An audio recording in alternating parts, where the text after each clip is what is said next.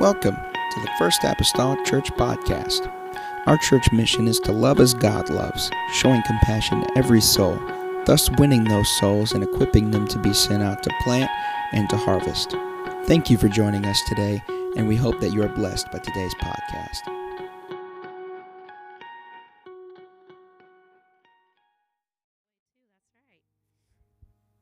Thank you all for being here tonight in the house of the Lord. If you would stand with me, we're going to go to the word of the Lord. We're going to reread the scriptures that we read at the beginning of last week's lesson. This is grief and loss lesson number two. We're going to start in Ecclesiastes 3 and read verses 1 through 4. To everything there is a season and a time to every purpose under the heaven, a time to be born and a time to die, a time to plant and a time to pluck up that which is planted, a time to kill and a time to heal a time to break down and a time to build up, a time to weep, a time to laugh, a time to mourn, and a time to dance. Now we're going to turn to Matthew 5, verse 4, where it says, Blessed are they that mourn, for they shall be comforted.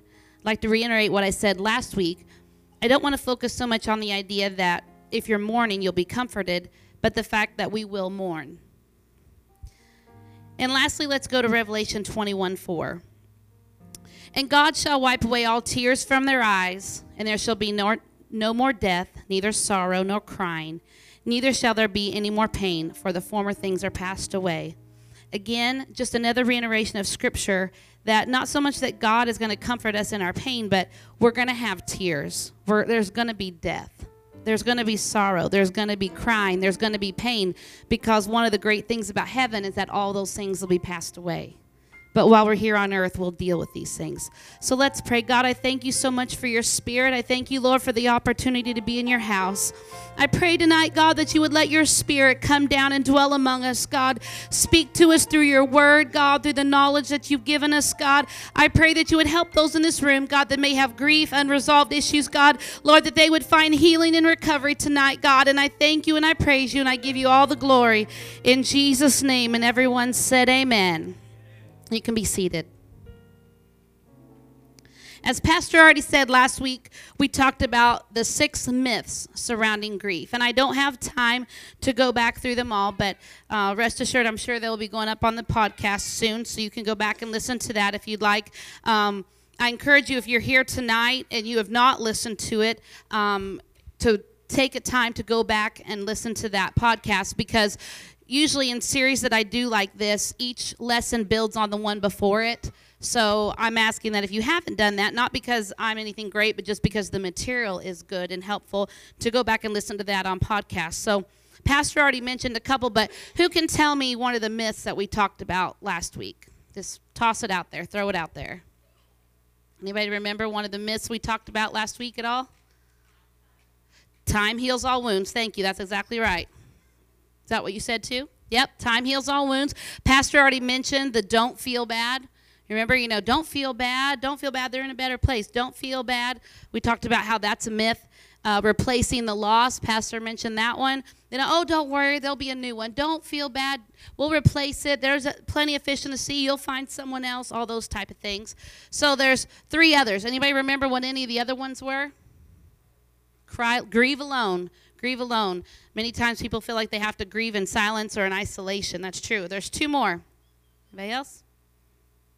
Keep busy. Yeah, stay busy. If you stay busy, it can help you get through all that. Last one. Anybody remember the last one? That's right. Be strong. Be strong. Feeling like you have to take responsibility to be strong for everybody else, and then you don't get the chance to grieve. So, those are the myths that we talked about last week. As I said, grief last week I said was experienced by all, but grief is a unique experience to each individual because no two people are going to grieve alike. There's no comparison. The grieving process is as different in each person as a fingerprint or DNA. So no one should ever be judged for not grieving in a way that someone else thinks they should grieve. You know, you ever heard someone say, man, they just really weren't affected by that loss. I haven't even seen them cry yet. You know, they're judged for not grieving, or if they grieve too much, well, they should be over that by now. You know, people have this idea in their mind of how someone should grieve, but it's unique to the person. Now, over the years, different theories and models have been presented for how people grieve. And one they have found that fits a lot is the Kübler-Ross five stages of grief. Now, understand that this is not about grief and emotion fitting into five easy steps. You're good. It fitting into five little simple steps, and we're just going to walk through this and you're going to be complete, okay? It's not like that because grief can be messy, can be chaotic. There's not a timetable. But what this does do is it can give comfort, it can give understanding and validity to kind of process some of the emotions that you will experience as you grieve. What is important is that we do take time to grieve our losses because so many times we don't. So I'm going to kind of walk through these five stages in the initial part of our lesson tonight, kind of explain what they are. Now, understand there's no timetable for these stages. You may go in a different order than what I list them. You may go in and out of these stages, and you may spend minutes in one stage and months in another, okay? Again, grieving's unique to the individual. Now, let me point out one thing. Elizabeth Kübler-Ross that developed these stages of grief. They were initially designed for someone who may have been diagnosed with a terminal illness and they were facing their own impending death. Like, what are the emotions I'm going to walk through knowing that the doctor just told me I have six months to live? Okay? So that's where it was initially developed. So keep that in mind as you're listening to the stages. However, David Kessler joined with Kübler-Ross, and they kind of modified and adapted these stages to fit people grieving other types of loss, including the death of a loved one. So, hopefully, as we kind of talk about what the terrain of grief looks like, it'll help us become better equipped to deal with the losses as they come into our life, okay? So, in no particular order, all right? Although sometimes there may be an order, um, it's, there's no right or wrong, okay? So, the first stage we're going to talk about is denial. Now, denial is a stage that is more prone to happen to those diagnosed with a terminal illness or finding out they're dying, okay? It may not be something that always surfaces or applies when people are dealing with the death of a loved one or maybe a divorce, for example. Now, some would describe the denial stage as no, I don't believe it. They can't be gone. He's not really divorcing me. And in that moment, we may become numb and go into shock. We talked a little bit about that last week. We have so many questions. We're wondering, how can I go on? If I can go on, why I should even go on. In this stage of denial, basically it's just about survival, just trying to get through the day, okay? Day by day. We're doing good in this stage if we're getting dressed, eating something, and at least functioning. Denial, shock, numbness. It can be a blessing, though, as we allow ourselves to kind of absorb whatever bad news has come into our life and begin the healing process. And as we begin to accept the reality of the loss, we move somewhat away from denial and allow those emotions of grief that begin to rise to the surface. Because when we're in denial, we have that numbness, we have that shock, we're not really coming to terms and grasping all the deep emotions that come with grief. Okay? Next, we're going to talk about the stage called anger. Now, anger, it can be felt in moments of grief along with any other emotion. Now, any of you that have sat through teaching I've done before with our marriage series, we understand that anger is an umbrella emotion and it covers up a lot of other feelings. It may it surface as anger, but it's usually disguising something else underneath. But we have to work through the anger to get to the root cause. So an example in the grief process might be the person that died really hurt me and I still have anger. They said something really mean to me. They never apologized. That person was abusive to me as a child. That person that died, I apologized multiple times for what I did to them and they never forgave me. And now I'm angry that they're gone and there's no chance of me receiving that forgiveness. So these emotions that surface pain, hurt, disappointment, frustration they can manifest themselves as anger during the grieving process. And I would say to you, if that happens, Work through it. Let it happen. It's okay. It's not wrong to feel anger. You'll begin to find that it dissipates, though. If you try to squash it and bury it and act like it doesn't exist, it's just going to continue to build. And we're going to discuss ways that you can deal with this anger and deal with these emotions here in a little bit. And you may not just be angry, perhaps maybe at someone that has died. You may be angry at other family members. I can't believe you didn't visit them more, now you're not going to get the chance. Or Maybe some people, even at some point, might even get mad at God. You know, why didn't you heal them? Why haven't you healed me? Why did you let this terminal illness come into my life? And sometimes anger is really hard for Christians to deal with because as Christians, sometimes we feel guilty for feeling anger. right? So we got to try to hide it, but then it doesn't get processed and then it hinders our healing. Because sometimes it feels like a sin to be angry, especially if we feel like we have anger towards God or if we're asking God why. But truthfully, He is okay with it. He knows we're human. He created us to be emotional beings. He created us to feel anger, did He not? I mean, Scripture says that He was angry. He went into the temp- into the temple where they had all the money changers and turned over the tables and cracked a whip and the whole bit. He's had moments of anger. So if we see Jesus being angry in the Bible, we're going to have times of anger too. Now, it also says be angry and sin not. So we control our actions, but we can't control how we feel. So let's take some time and consider the story of Lazarus tonight. He died, and Jesus showed up a few days later. Mary and Martha were both upset. You might even say that they were angry at Jesus. John 11, 21 says, Then Martha said Martha unto Jesus, Lord, and I'm going to paraphrase, if you had been here, my brother wouldn't have died. So this is what Martha, first thing she said, if you had been here, my brother wouldn't have died. So then we skip down to verse 31. The people saw Mary get up. She went out of her house. And they all said, Oh, she's going to the grave to weep there now. No, she didn't go to the grave. Instead, she saw Jesus and she went to him. And she goes on and says in the next verse the same thing that Martha said Lord, if you had been here, my brother would not have died. And have you ever felt the times where, like, it's like a crying anger? You're so mad you're crying. Anybody ever had that moment in time? That's kind of how Mary, because she just fell at his feet. She's already been weeping and crying. If you had been here, my brother wouldn't have died. So let's look at Jesus' response to the two sisters. In verse 33, immediately following Mary's statement, the Bible says he groaned in the spirit and was troubled. You drop to verse 35, scripture tells us that Jesus wept, right?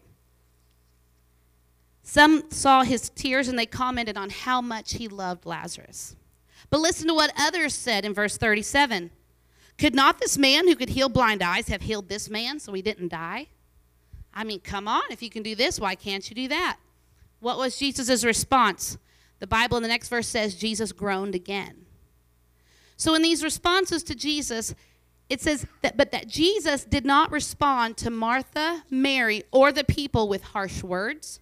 He didn't respond with anger. He didn't even respond to them with a sermon about why shouldn't they they should trust him. No. He just grieved alongside them. He wept, he groaned, he was troubled in his spirit.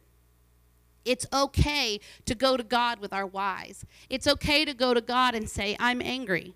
Because when we pour that out and we talk about why we feel that way, it could bring healing. Trust me, it's okay. God can take it. He's got big shoulders. And the thing we have to remember is that He feels your pain too. So as we work through this stage, the anger begins to subside, and we once again recognize that we do trust God. He truly does love us.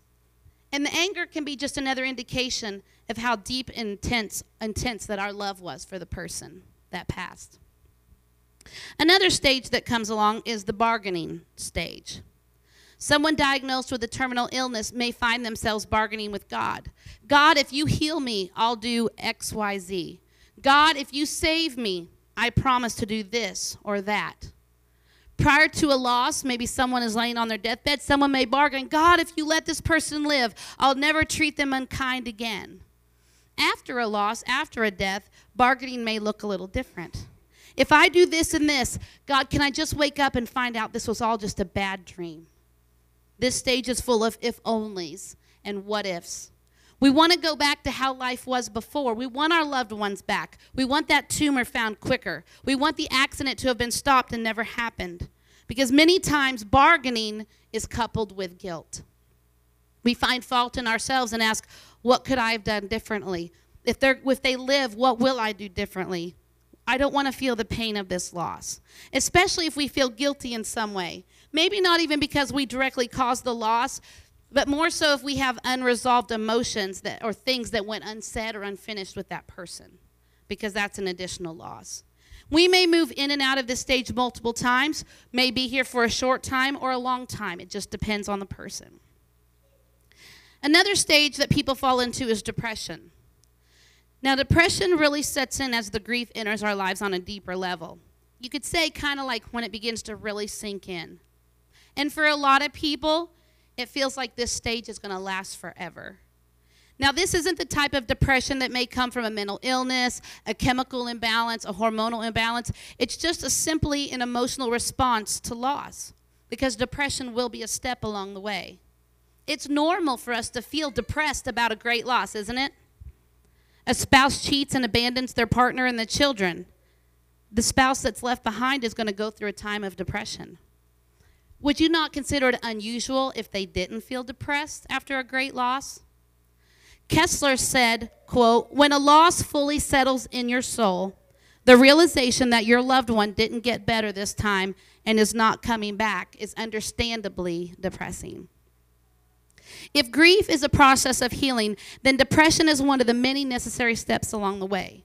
Now, it is important to note that depression can be a healthy part of the healing and grieving process.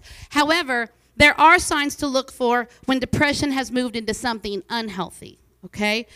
If you see someone that's gone into depression and suddenly you see these signs constant isolation. They're constantly they stay away from people all the time. They're sleeping all the time. They're never getting out of bed. They're not eating. They're not drinking well. They're not taking care of themselves. Maybe they're not showering brushing their teeth changing their clothes brushing their hair. These signs may require an intervention and the help of a doctor and or a therapist.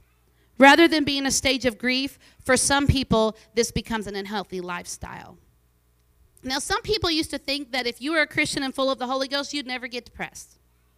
They said the Holy Ghost is all the comforter you need, and that you just need refreshed and renewed in the Holy Ghost if you're depressed. Thankfully, there's a lot more understanding now of mental health and a recognition that a broken heart may need treatment just like a broken bone does. There's nothing wrong and no shame in saying, I need to go to the doctor because I just can't get through this pain. Nothing wrong with it. It's not wrong to need treatment for depression. However, on the flip side, we need to understand that many people are addicted or reliant on medications they were prescribed because they never learned how to process grief in a healthy way. The pain was just so intense, I don't know how to process it in a healthy way, I don't know how to deal with it. So now pain pills numb my pain, or antidepressants, or anxiety meds, and there's nothing wrong with any of those things. I myself went through postpartum and required medication twice in my life when I went through postpartum depression. There's nothing wrong, but it can't become to the point that that becomes uh, something we rely on throughout our lifetime because we don't process grief or because we don't want to feel pain. Because pain's a part of life and we have to learn in a healthy way to process it. The last stage that I'm going to talk about is acceptance. Now, acceptance of a loss, contrary to what you might be thinking, it doesn't mean that we're ever just okay with it, okay? We may never be okay with a loss we've experienced. Parents who've lost a child, they're never going to be just okay that my child died. Maybe you're sitting here and your parents divorced. You may never be okay with that. Maybe there was a cancer diagnosis, or some of you sitting in here that were diagnosed with diabetes. You may never be okay with that, and that's okay. The stage of acceptance is about accepting the reality that our loved one is physically gone. Or unless God intervenes, we may have an incurable illness. And we get to this point of acceptance where we recognize that this new reality may be our permanent reality. We will never really like it, but in this stage, we kind of come to accept it. We learn to live with it. It's the new norm that we learn to adjust to. In this stage, we understand that our life is changed forever. Things are going to be different may have to reorganize roles among family because maybe grandma every year brought you know the green beans to the Christmas dinner and now someone else has to take that role to bring the green beans. Or maybe grandpa and the McGee family always said the prayer at Thanksgiving or at the Christmas dinner. And now that he's gone, someone else says the prayer. It's finding new normals, and that's hard. That's hard to do.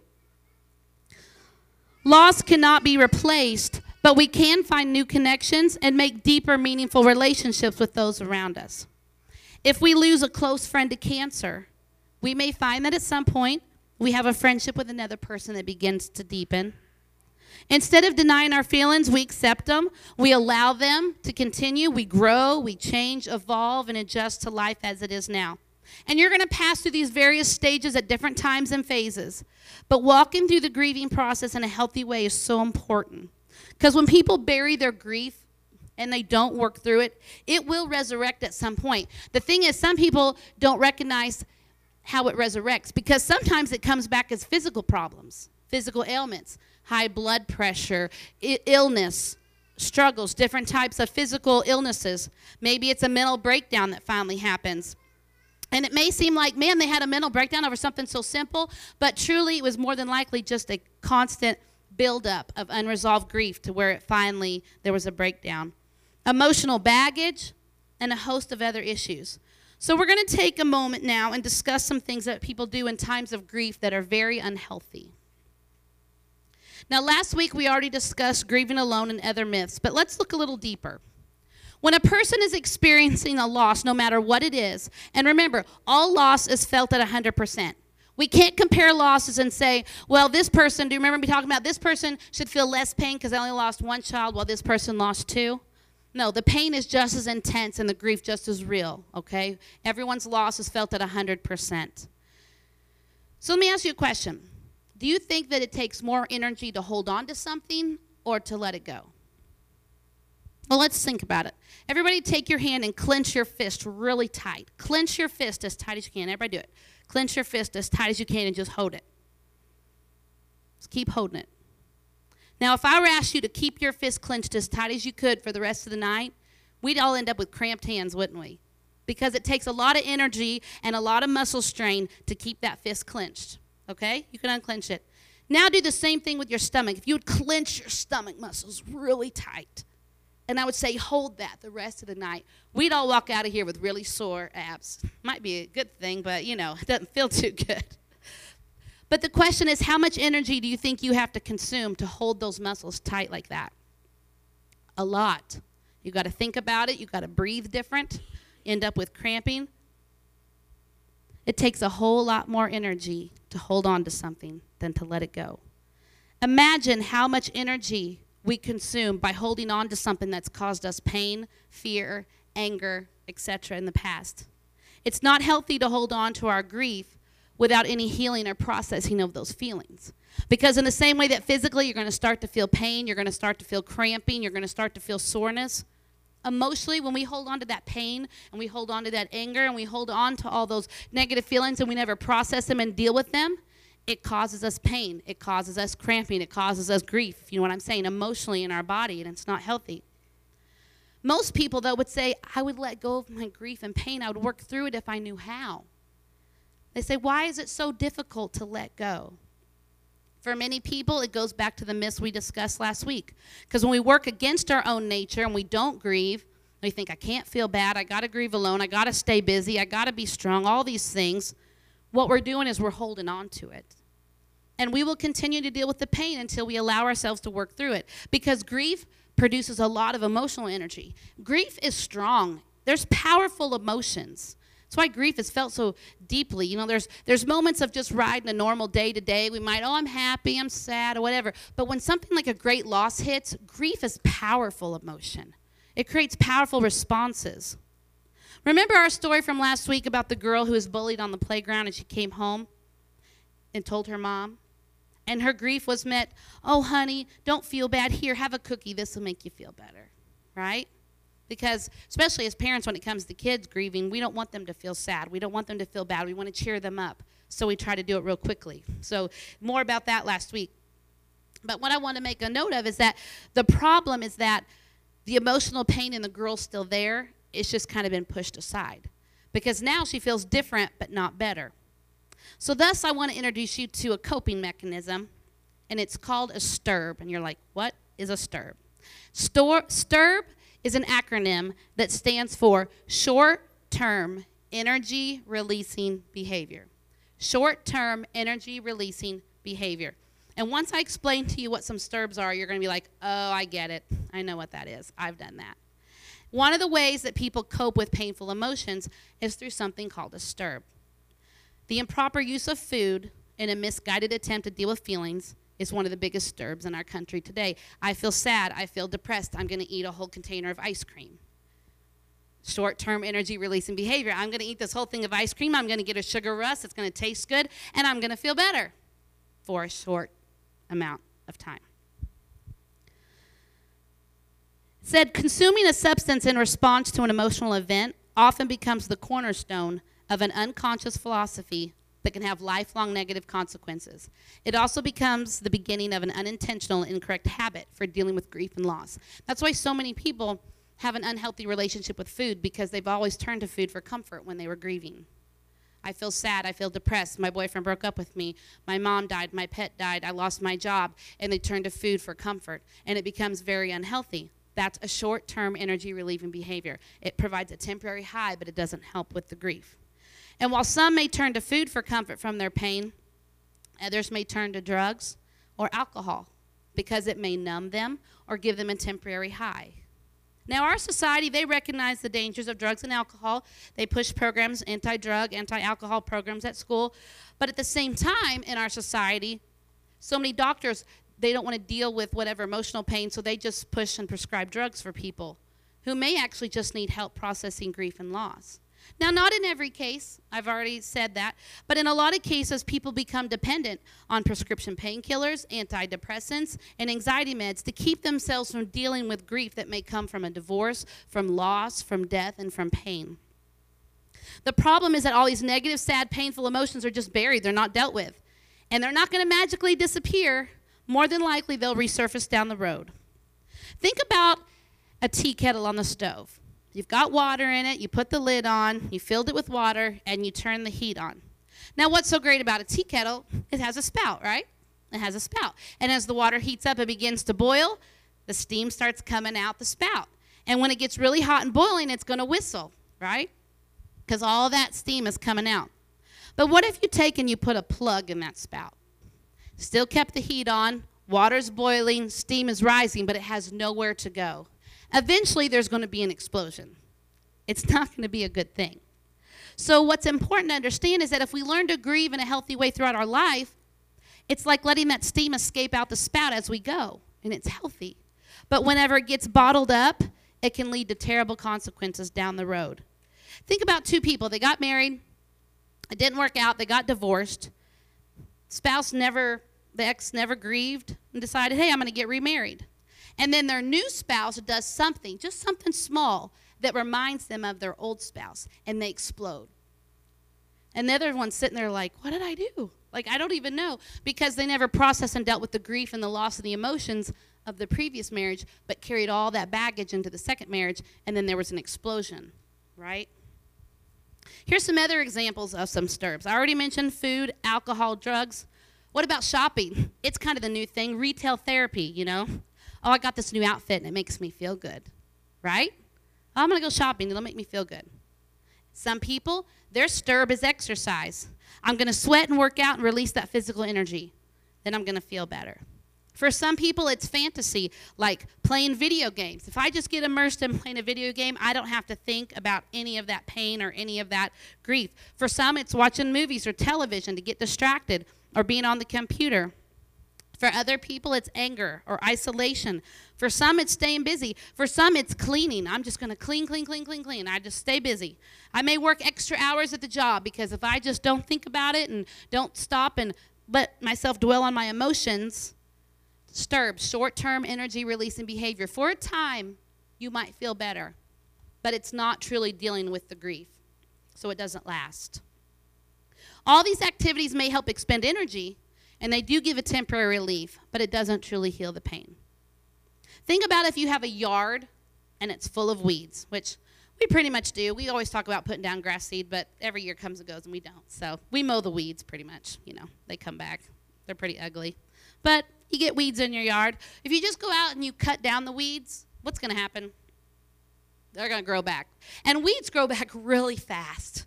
I mean, it does take no time. I mean, you cut a weed down and it seems like it's back the next day. It's a short term solution. But if you go out in a garden and you pull the weeds, you've eliminated the problem because you've ripped it out, roots and all, right? Well, we got to train ourselves to pull the weeds so we're not dealing with an ongoing lifelong battle with weeds growing in our yard. We've got to deal with the grief and the pain so that we're not constantly dealing with that pain or that we're not trying to struggle with food or abusing pills or spending money. Because there's three main problems, major problems with a sterb. Number one, they appear to work for a time because they create an illusion that, hey, you feel better. I mean, you just cleaned your whole house. Doesn't that feel good? You just got a new outfit. Doesn't that feel good? I mean, hey, you just made it through three levels on this video game. Don't you feel good? I mean, for some people, it's their thing, you know. But it causes the person then to bypass, ignore, bury their feelings. Okay? They're not dealing with it. Number two, STERBs are short term, just like the first two letters stand for. Short term. It doesn't last, it's a temporary fix. It doesn't deal with the emotional issue. Number three, it doesn't allow for the release of emotions. If someone's playing a video game, if someone's going shopping, they're not dealing with the emotion. They're not pulling the cork out of the steam kettle. Now, you might be saying, I understand, Sister McGee. You've talked about the myths we believe. You've shown us unhealthy actions we do to cope with grief. But, I mean, come on. How can I process my grief in a healthy way then so I can be healed and let myself grieve? So I've made a list of some that I've learned through my studies and some that I've taken from the books and all. So we're just going to run through them. Number one, you need to give yourself permission to feel and show emotion, whether good or bad. Okay?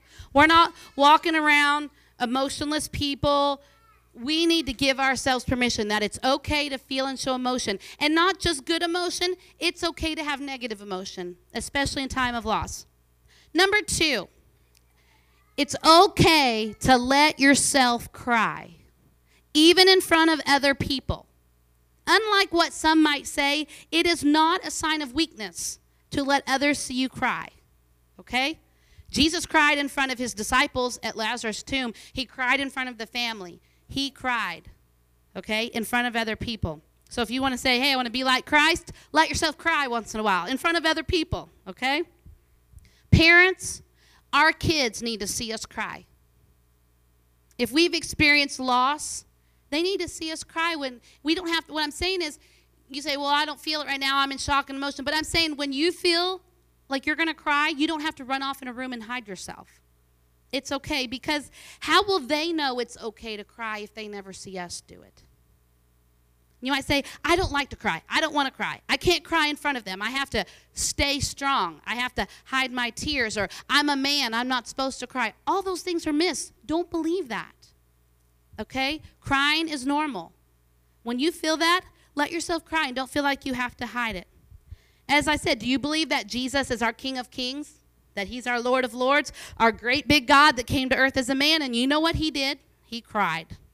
It's in the scripture. He didn't try to hide it, and we don't have to either. Number three, acknowledge when you feel angry and tell someone about it. Now, I didn't say tell everyone about it. I didn't say blast it on Facebook. But if you have anger and you have feelings, you need to find someone you trust and talk about it. It's okay. And understand you are not always going to have fond memories of the deceased. You're not always going to have fond memories of, per se, you went through a divorce. You may not always have fond memories of your ex or past losses. It's okay. You know, sometimes whenever people die, you know, it's common in society that they were the greatest person ever walked the earth once they're dead. You know, but when they were alive, people talked about them like they were the worst thing, you know. So it's okay to acknowledge that even though they died, you're not betraying or doing wrong by acknowledging if you have anger, okay? Number four, I consider this a big one talk about the loss. Okay? What happens when someone dies? Typically, a lot of times, family and friends gather and they begin to talk about memories of the one that's died, hadn't they? Oh, don't you remember the time, you know, when grandpa da da da da da? Or don't you, oh, that was so fun. I mean, it's typical. The family starts coming together and they start sharing memories. Um, just recently, in Sister Dixie's father, they were here sharing all kinds of stories about her dad and fishing and just, you know, good memories, funny stories, some sweet. But it's good to talk about the loss, okay? It's important to talk about it. And people have a hard time sometimes because they don't like to talk out loud about their pain because they've been told they have to hide it. It's okay to talk about. Some stories are going to be funny, some are going to be sweet, some may even be painful.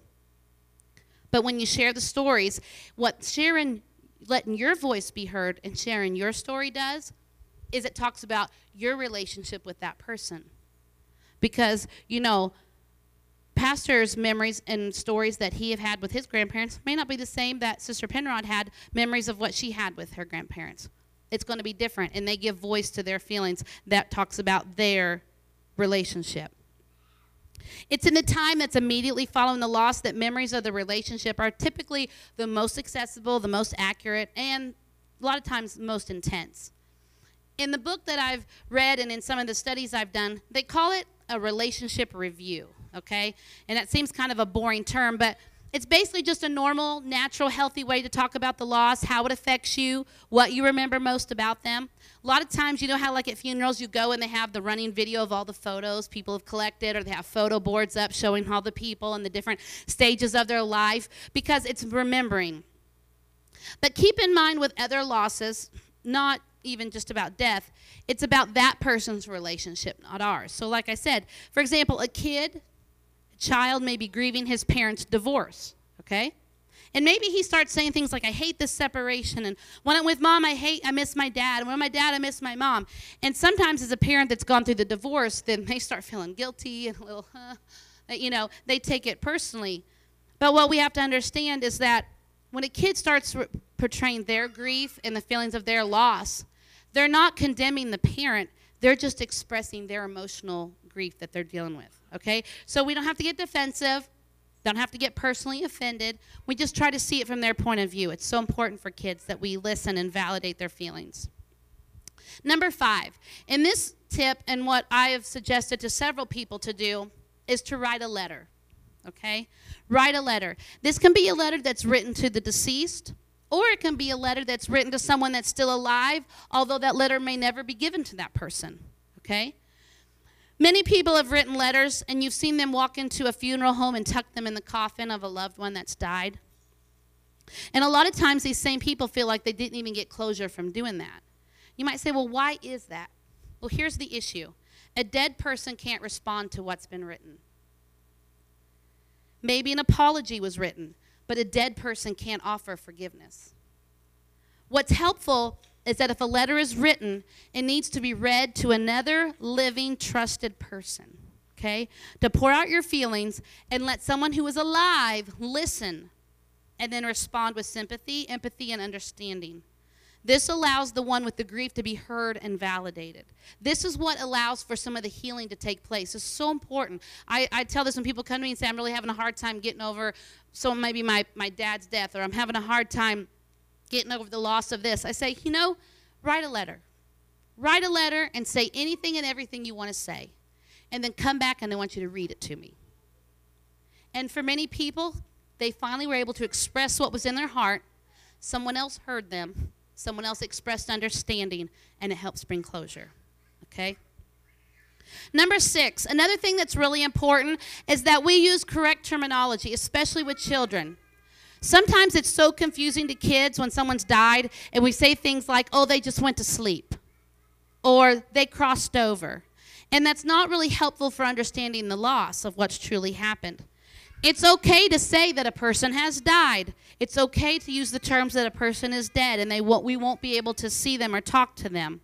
Now, timing is really important for this. When a kid is all upset, and maybe even a person is expressing emotional grief and emotions and stuff, that's not the time to give them the facts. Well, they're dead. They're not coming back. That's really not the time. That's the time to validate their feelings and say, I understand you really miss them, and I know that it's really sad.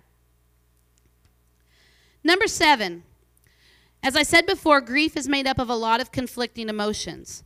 If someone has a lot of emotional baggage and buried grief, it may be beneficial to walk through something that is called an emotional energy checklist with a counselor. And I've done this with some people.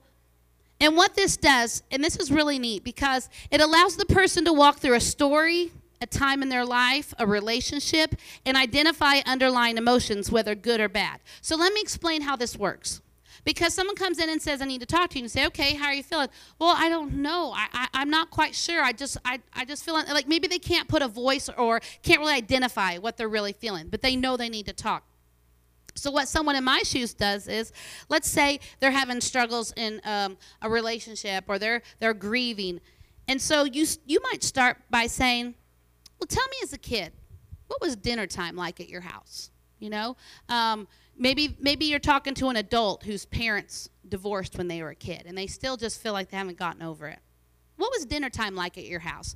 Well, they might start to tell you, oh, we always ate together. You know, it was such a good time. Or, or maybe we grabbed our own things and went to separate corners. Or maybe we came together at dinner time, but always happened that mom and dad argued. Because you're asking an open ended question, it's going to lead to an answer that involves emotion and it makes it easier to pick up oh we all oh i you had you you enjoyed dinner time as a kid. Yes. Well but then later my parents got divorced and but so you didn't have dinner together. No. And so you understand how asking open-ended questions and getting them just to tell you a story about something that happened as a kid you can identify oh that was a good memory or that was a painful memory. So you start to pick up you sound really upset about that. So then maybe you say but when you were 11 years old, your parents got divorced. Yeah, they got divorced. Well, did you ever hear your parents arguing, or was the divorce a complete surprise?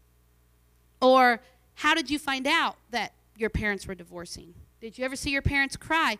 Did you have to go to court whenever your parents went? You're asking open ended questions. And then through their answers, a counselor that's tuned in and listening can pick up on the emotion, right? You can see how that would be easily identified. Yes, I could lay in bed and I would hear my parents in their room just arguing and I would just lay there and cry. You can you can begin to pick up on the pain and the emotion. And what is so neat is that for the people that begin to tell the stories and the emotions start to surface, they're talking about their pain to another person and it starts to help them heal. You can continue to walk them through the stages of their life, maybe relationships they went through as a teenager, maybe a loss of a grandparent. And these are things that they may have never talked about. But the counselor that says, you know, let's talk through and just kind of walk through the stages of your life, knowing some facts that can help them heal. It can help bring the emotion to the surface so that they can process it. Okay? Many times, people that I've worked with at the end, they're kind of in awe, like, wow, I didn't realize how much that still affected me. Or, wow, I didn't realize why I've been this way for so long. Now I understand. So, here I want to talk for a moment about apologies, forgiveness, and significant emotional statements, okay? And I'll explain what all that means. Now, up to a certain age, most kids respond perfectly fine to loss experiences. They haven't been ingrained with myths and unhealthy methods of coping with loss. So, I'm going to give you an example from the book, the one that I shared with you last week, When Children Grieve. I'm going to read you an example of a story, okay? The author says, We received a call from a friend. Her four year old son's pet hamster had just died. Our friend was very anxious that she be able to help him deal with the feelings he would have in response to the loss of his pet. We told her that she probably wouldn't have to do very much since he was four years old. He would probably get it right all by himself. So she was advised, Mom, just watch and observe. So that's what she did. She called back amazed to say that she had been able to observe her son through a cracked door to his room. He stood in front of the cage where his dead hamster lay, with tears in his eyes, and in his four year old fashion said, Mr. Hamster, you are a very good hamster. I'm sorry for the times I didn't clean your cage. I was mad the time you bit me, but that's okay. I wish you didn't have to get sick and die. I wanted to play with you more. I loved you, and I know that you loved me. Goodbye, Mr. Hamster. And off he went. Later that day, the family put the hamster in a little box and had a little ceremony and buried him in the backyard. For several days, the boy continued to go out to the yard and talk to his hamster, each time ending it with, Goodbye, Mr. Hamster. A couple months later, the little boy went to his mom and said he would like to get a new hamster. Now, pause here and say this wasn't someone else trying to replace his loss, okay? He, it was his idea. He came forward to say, I'm ready for a new hamster. So mom said, okay, sure, let's do that. So they went and got a new hamster. And the very first thing that her four year old boy did was tell the new hamster all about Mr. Hamster who had died and to say that he hoped they could be good friends too, just as he had been with Mr. Hamster. Now, this little boy adequately and accurately relate his feelings and his emotions about his relationship with his dead hamster. We're going to talk through it. Because loss is complicated, right? And through society, all these myths and things we've learned make it real complicated, even more so than what it has to be. So, first, let's talk about apologies. The boy said, I'm sorry I didn't clean your cage. apologies are important for living and dead. Okay? Now, apologies to the living. It may be good to do it face to face that can resolve the grief that's felt from an offense. But sometimes it should be done indirectly to a trusted individual if the one that was wronged is unaware. Might be like the little boy that says, Aunt Sally is so stupid, I just don't really like her. Well, he said that to his cousin. So he doesn't need to go to Aunt Sally and say, Aunt Sally, I just want you to know that I'm really sorry because I told someone you were stupid. Right? Okay? Because you're not healing a hurt or righting a wrong or anything. You're just creating a loss for that aunt that now she has to process that grief. so you may do the apology indirectly to someone else and say, I'm really upset because I said something wrong and bad about Aunt Sally and I shouldn't have said it and I apologize. Now, if by some chance Aunt Sally finds out about it, it's important that he apologize. But here's the important thing the apology must be a verbal statement heard by at least one other person. Even if the apology is written down, then it should be read out loud. And you might say, what is, what is the deal with, why do you keep talking about letting it be spoken and let, because if you speak it, then it's heard and then it's validated, okay? And I know you might say that just seems so simple or it even seems so elementary or even you might say that's just dumb. But it truly is effective. It's what really works. It helps for completion and recovery. Now, what about apologies to people who are dead? When someone dies, it doesn't complete something that may be emotionally unfinished between people. Just the opposite. When someone dies, we may become very aware of the things that we didn't say that we should have. We no longer have the option of apologizing directly, as a dead person, as I already said, can't grant forgiveness. But apologies are important just the same, whether for something good or for something bad. Apologies aren't always for something that you did wrong. Maybe someone died and the person says, Grandpa, I'm sorry I never said thank you for the gift that you sent. Or, Mom, I'm, I, am i am sorry I never told you how much I loved all the time you spent with me. Or, I'm sorry that I never told you how much I loved you. But, or maybe it is for something negative. I'm sorry I was so stubborn and I held a grudge. The thing is, the purpose of the apology, it doesn't do anything for the deceased. It does nothing for the person that's dead. But the benefit is for the living so that they can come to a place of healing and being complete with what they have done or not done. Okay? So if an apology is needed to be made to someone who has passed, you need to let that be wrote out and you need to let someone else, a trusted mentor, a trusted friend, someone hear that. Number two, forgiveness. The little boy said at the, Mr. Hamster, I was mad the time you bit me, but that's okay. Now, relationships, they're filled with times of misunderstanding, sometimes hurt feelings. And upon death, many times we come face to face with a lot of the hurt and pain that maybe that we still feel from the actions that they did. And this is especially difficult if the person who died never accepted responsibility for their actions or ever offered an apology. Then it becomes difficult because as long as they're living, one can always hope that maybe they'll come and apologize. But once they're dead, you know that that door's been closed. There's not going to be an apology. A dead person can't apologize. And many times there's people that maintain stubbornness and they go to their grave refusing to apologize. And what happens is the ones left behind then they have to deal with all that emotional fallout and the baggage of realizing that that hope of it happening, it's gone now. So when it comes to grief and healing from loss, forgiveness is giving up the hope of a different or a better yesterday, right? Forgiving the wrong, though, it doesn't mean that we condone it. It doesn't mean that we put a stamp of approval, that we agree, that nothing like that, okay? What forgiveness does, it just helps us to be free from the resentment towards that person. It's really for us. So, successful recovery and grief, it requires completion of the pain, working through it, processing it, instead of retaining the resentment. Now, some people say, I can't forgive them. I don't feel it. But you can't feel something that you have not done. You know, you ever heard people say, come into church and you don't feel like praising, but you start praising anyway. By the time you're done, you felt like it? Okay? It's kind of the same thing. You can't feel forgiveness until you take the actions of forgiveness. Well, how do I do that? You acknowledge that you were hurt, and you acknowledge what hurt you. You identify how it made you feel, and then you offer forgiveness to free yourself from the pain of the past, even if you have to repeat it over and over. Because unforgiveness, it hurts us. It hurts us. When we hold a grudge and we're bitter and we hold on to that pain, it's not hurting the person that hurt us. it's hurting us. When we went into the prison, Sister Reinhardt prayed for one of the prisoners there, and she was really wanting the Holy Ghost, but she was just struggling. And Sister Reinhardt asked her, Have you repented of your sins? Yes, I have. And Sister Reinhardt, God prompted her in her spirit to begin to talk to her about forgiveness for others. And evidently, she had been victim of some abuse or some horrible things at the hands of her mom, or her mom didn't intervene. I don't know what the story was. But she said, You've got to forgive those in your life that have wronged you.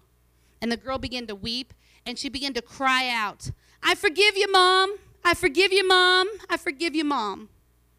And when at that moment that she offered forgiveness, guess what happened? God came down and forgave her and filled her with his spirit. If we can offer forgiveness, God will help us. He'll help us to get that peace. He'll help remove that pain from the past events so that we don't have to continue to relive that pain over and over. Significant emotional statements. Here's some that the little boy said. He said, "You were you were a good hamster." He said, "I wish you didn't have to get sick and die." He said, "I loved you and I know that you loved me." What is significant for one may not be significant for another. You each have your own unique relationship with others.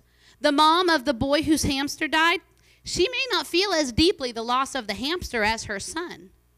But watching her son grieve the loss of his hamster, it may bring up some type of loss that she felt as a kid. Maybe she had a pet die. So, significant emotional statements are anything that needs to be said or expressed in order to feel complete. Just whatever you feel like you need to say. Fond memories can fall into this category, remembering good and happy memories. The freedom to be able to move on is born out of successful use of all these actions forgiveness, apologies, significant emotional statements. The thing is, the main component, the main thread that flows through all of this is you can't keep it bottled up. You need to let your feelings and those thoughts and words be heard by another, and hopefully someone that you trust. Now, if you don't mind, I'm going to take like two minutes and I'm just going to make one little small diversion because we're talking about all these losses, and kind of tonight I focused on how these losses may be, have to do with death or um, the loss of a loved one. But I want to take a moment and just make a special note that we live in a society where divorce is common for many people. And it's a common thing in our society. But divorce is a loss that kind of falls into its own category, especially for children, okay? Now, most losses, they can fall into a category of having an end. A person died, the pet died. My old house was sold and we moved away. The company closed and my job ended. I'm not there anymore. Divorce is not that way. Divorce is an ongoing loss for adults and especially the children because this is a loss that doesn't have an end in sight. There's the loss of the family unit, loss of trust, loss of familiarity and routines, loss of safety, loss of childhood, loss of residence. Maybe they have to change to two households. Then the parents divorce. Maybe they meet someone new. Now there's remarriage. Maybe there's new siblings. Maybe now they're sharing their parent with a new spouse. Or if the parent that left maybe abandoned and divorced their parent, they're not around, and every time Christmas rolls around and they don't get a gift, or every time their birthday rolls around and they don't get a phone call or they don't get a card, it's another loss. It's another loss. It's another loss. Maybe thinking, oh, my parents out there, but they don't love me. They don't want me. Here's another birthday. They forgot about me. Kids going through divorce and multiple homes and remarriages, they suffer greatly. They suffer deeply. It's ongoing loss. I'm at mom's here this weekend, and then I'm at dad's, and then I'm back and forth. We got to be patient and kind with those kids. Feelings are just feelings. And many times, all these sterbs I talked about, you know, shopping and, and, and all this stuff, kids do stuff too. Kids, they may start acting up at school and people start thinking, oh, this is this kid's a behavior problem. When it may just be simply that they're grieving. Their parents might be divorcing, there might be abuse in the home, their parents argue, and these kids are dealing with ongoing loss. These kids don't need to be fixed. We just have to understand the enormous amount of emotional energy and baggage that they are dealing with. And the amount of emotional energy that it takes for these kids to get up and go to school and put on a mask and make it through class after class after class and be in front of their friends and try not to break and try not to cry because, you know, that's not the cool thing to do and not to talk about how, you know, they got to talk about it's cool, it's good, I'm fine, when really they're dealing with a whole bunch of pain. There's a chapter in my book that I read that talks about divorce. That if you do end up getting that book, there's some really good stuff in there that I just don't have time to delve into tonight. But I would say to you that if you're experiencing grief or you have unresolved grief from your past, there is hope. We can heal. You may be standing here saying, Sister McGee, you're saying all that, but this looks like an insurmountable mountain in front of me, and I just don't have the energy to climb it. But the key is at this point to get help. You may not be able to climb that mountain alone. You may need some others to step in and help carry you part of the way. You ever watched a football game and the player gets injured and they run out there and they treat them? Most of the time, they're hurt. You got one person on either side of them that gets underneath and lifts them up, and they got their arms around two people and they're helping them off the field because they're hurt. Well, many times when we're dealing with that kind of grief, we need some people to come underneath us and let us put our arms around them that can help us kind of traverse that terrain and that territory. As I close tonight, if musicians would come, if you would stand, I want to read something to you that I wrote at the end of a paper that I wrote in my grief and loss class. And if you would just bow your heads and close your eyes as I read this tonight. Jesus suffered at the hands of the Romans as he was cruelly nailed to the cross. At the moment when he breathed his last, all of nature responded to the loss. The sky continued in darkness, the earth quaked, rocks split into pieces, and many graves gave up their dead.